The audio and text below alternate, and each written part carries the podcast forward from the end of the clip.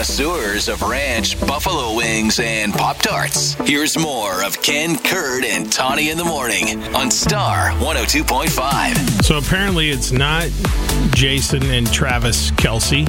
No, it's Jason and Travis Kels. That's according to what we found out from fellow Chiefs player teammate Chris Jones, who was telling his teammates, "Ah, did you know it's not even Kelce? It's Kels. That's wild." And then they went back and they found on their podcast, yeah, the dad Ed confirmed. Oh yeah, our name is our family name is Kels. Just too many people kept us calling Kes Kelce. So for 27 plus years, they've been known as the Kelce. It's so weird to me that they never corrected that along the way because. I mean, it's not as if they haven't had the platform, Right. in which to, to get the word out. yeah.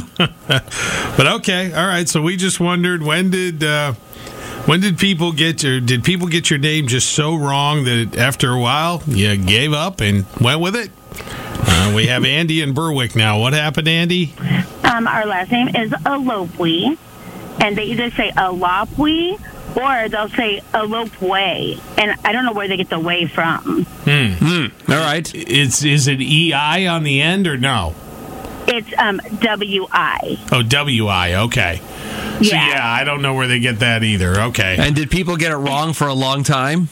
Oh, my pastor has gotten it wrong for over 20 years. And, you know, it's your pastor. You don't want to correct them. it's like correcting God. you dare pronounce that name wrong. Well, maybe. You can't do that. It's like blasphemy. Um, he just calls us the Alopways, so we just go with Alopway, and we just, Okay. you know, It's All so they even pretty. spell it wrong. The Alopways. All right. Yeah. Got it. Hey, thank you, Andy. Have a great day. Uh-huh. Appreciate the call. Using dad jokes to tell you about Star 102.5's phone number? Well, that's uncalled for. Nailed it. 515 280 1025.